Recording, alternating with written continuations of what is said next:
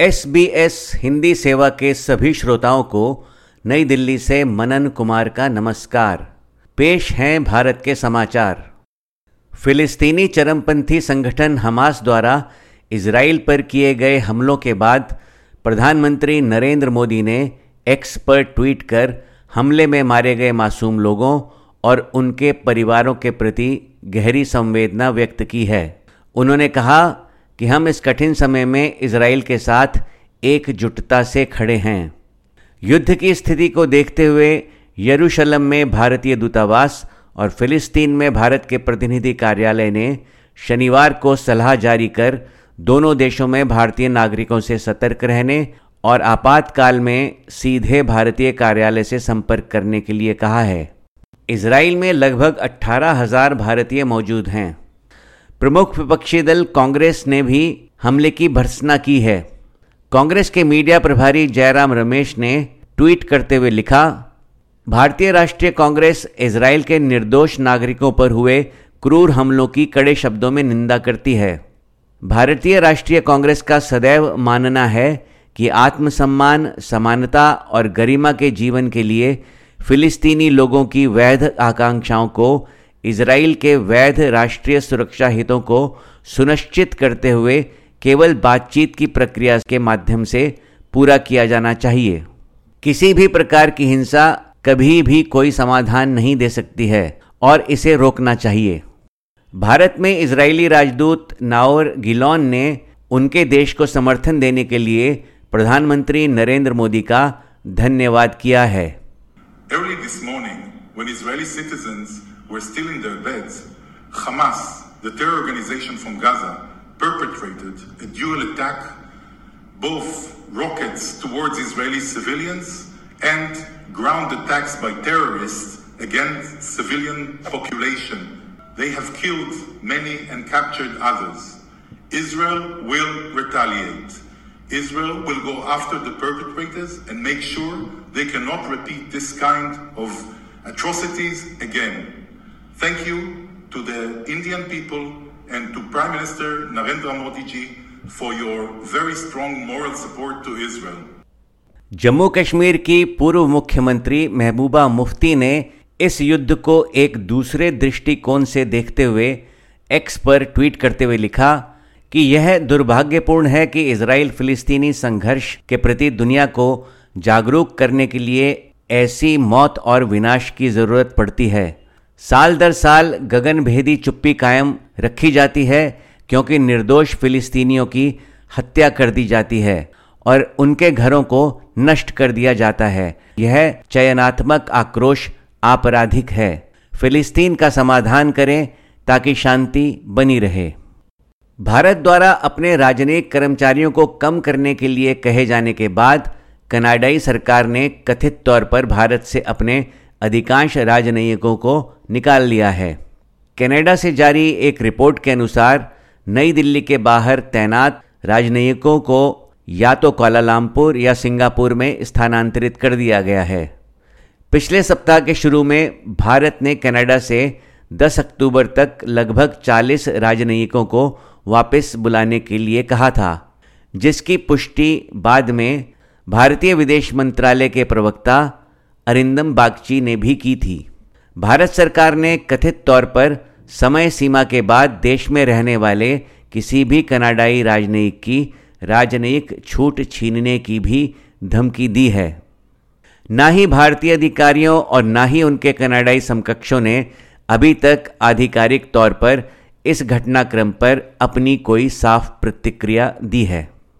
भारतीय वायुसेना ने 8 अक्टूबर को अपना इक्यानवा एयरफोर्स डे मनाते हुए प्रयागराज, यानी इलाहाबाद में औपचारिक तौर पर एक भव्य परेड और एयर शो का आयोजन किया।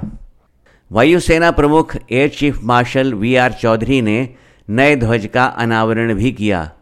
भारतीय वायुसेना को नया ध्वज बहत्तर साल बाद मिला है। इस अवसर पर भारतीय परेड का संचालन पहली बार एक महिला अफसर, ग्रुप कैप्टन शैलजा धामी ने किया। भारतीय वायुसेना के अदम्य शौर्य के बारे में रक्षा विशेषज्ञ प्रफुल्ल बख्शी ने कई खास बातें बताई। कश्मीर को बचाया। 71 में अगर बांग्लादेश को बनाना था तो भारतीय वायुसेना ने योगदान दिया है पूरी आर्मी को। अब इंडियन एडवांसिंग आर्मी को नदियों का पार करना समय पर, ताकि वो ढाका को ऑक्यूपाई करे एयरफोर्स ने किया था। एडवांस लोंगेवाला के अंदर एनिमी एडवांस कर चुका था आपका जयपुर और जोधपुर सब चला जाता अगर एयरफोर्स ना होती एयरफोर्स को ढाई हंटर तीन हंटर ने। दो फाइटर एक ट्रेनर और उसके बाद और आए और एच एफ़ ट्वेंटी फोर उत्तर लाई से आए। उन्होंने लोगेवाला को बचाया। सो भारतीय वायुसेना का योगदान उसके बाद कारगिल कारगिल में है। किस तरीके से अभी हाल ही में हमारे सिविलियंस को सुडान से निकाल के लाए। ये सारी की सारी चीज़ें जो है, हमें भूलनी नहीं चाहिए। और अब पेश हैं खेल जगत के समाचार। चीन के हुआंगजो में खेले गए एशियाई खेल रविवार के दिन एक भव्य समारोह के साथ समाप्त घोषित कर दिए गए। भारत के लिए ये एशियन गेम्स बेहद खास रहे। भारत ने 2018 के जकार्ता में अपने कुल 70 पदकों के सर्वश्रेष्ठ प्रदर्शन को पीछे छोड़ते हुए 107 पदकों पर कब्जा जमाया। इनमें 28 स्वर्ण 38 रजत और 41 कांस्य पदक शामिल हैं। खेलों के अंतिम दिन भारत ने तीन स्वर्ण पदक जीते।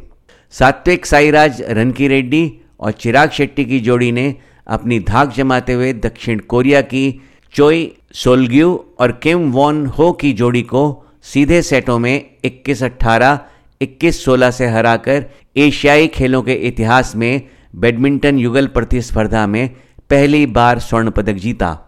तीरंदाज ज्योति सुरेखा वेन्नम और ओजस प्रवीण देवतले ने तीन तीन स्वर्ण पदक जीतकर न केवल एशियाई खेलों में सबसे अधिक स्वर्ण पदक जीतने वाले खिलाड़ी बने, बल्कि तीरंदाजी में भारत का अब तक का सर्वश्रेष्ठ प्रदर्शन भी दर्ज कराया।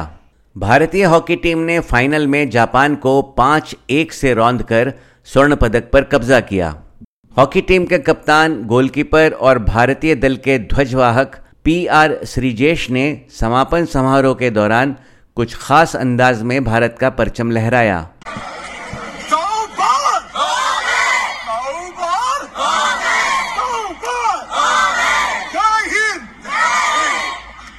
प्रधानमंत्री नरेंद्र मोदी समेत पक्ष विपक्ष के लगभग सभी नेताओं और अनगिनत देशवासियों ने सभी भारतीय खिलाड़ियों के इस ऐतिहासिक प्रदर्शन की भरपूर प्रशंसा की है। प्रधानमंत्री मोदी ने 10 अक्टूबर को खिलाड़ियों के सम्मान में भोज भी आयोजित किया है।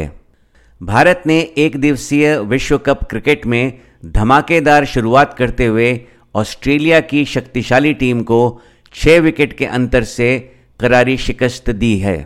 रविवार के दिन ऑस्ट्रेलिया ने पहले बल्लेबाजी करते हुए धीमी गति से खेलते हुए उनचास दशमलव तीन ओवर में मात्र एक सौ निन्यानवे रन बनाए। भारतीय गेंदबाजों ने शुरुआत से ही बढ़िया गेंदबाजी कर ऑस्ट्रेलियाई बल्लेबाजों को हावी होने का मौका नहीं दिया। ऑस्ट्रेलिया की ओर से डेविड वार्नर ने 41, स्टीव स्मिथ ने 46 और मिचेल स्टॉक ने 28 रनों का व्यक्तिगत योगदान दिया। भारतीय टीम की शुरुआत बेहद खराब रही। पहले दो ओवर की समाप्ति पर भारत के तीन चोटी के खिलाड़ी रोहित शर्मा ईशान किशन और श्रेयस अय्यर शून्य के व्यक्तिगत स्कोर पर पवेलियन लौट गए। इस समय भारत का स्कोर था तीन विकेट खोकर मात्र दो रन। लेकिन उसके बाद विराट कोहली और विकेटकीपर के राहुल ने संभल कर खेलना शुरू किया। चौथा विकेट एक सौ सड़सठ रन के योग पर अड़तीसवें ओवर में विराट कोहली का गिरा। लेकिन कोहली तब तक भारत को खतरे से बाहर निकाल चुके थे। राहुल और हार्दिक पांड्या की जोड़ी ने भारत को इकतालीस दशमलव दो ओवर में ही जीत दिला दी। कोहली ने 116 गेंदों में पिचासी रन बनाए। राहुल आठ चौकों और दो छक्कों की मदद से सत्तानवे रन बनाकर नाबाद रहे। उन्हें प्लेयर ऑफ़ द मैच के पुरस्कार से भी नवाजा गया। इसी के साथ आज के समाचार समाप्त करने की अनुमति दीजिए। नमस्कार।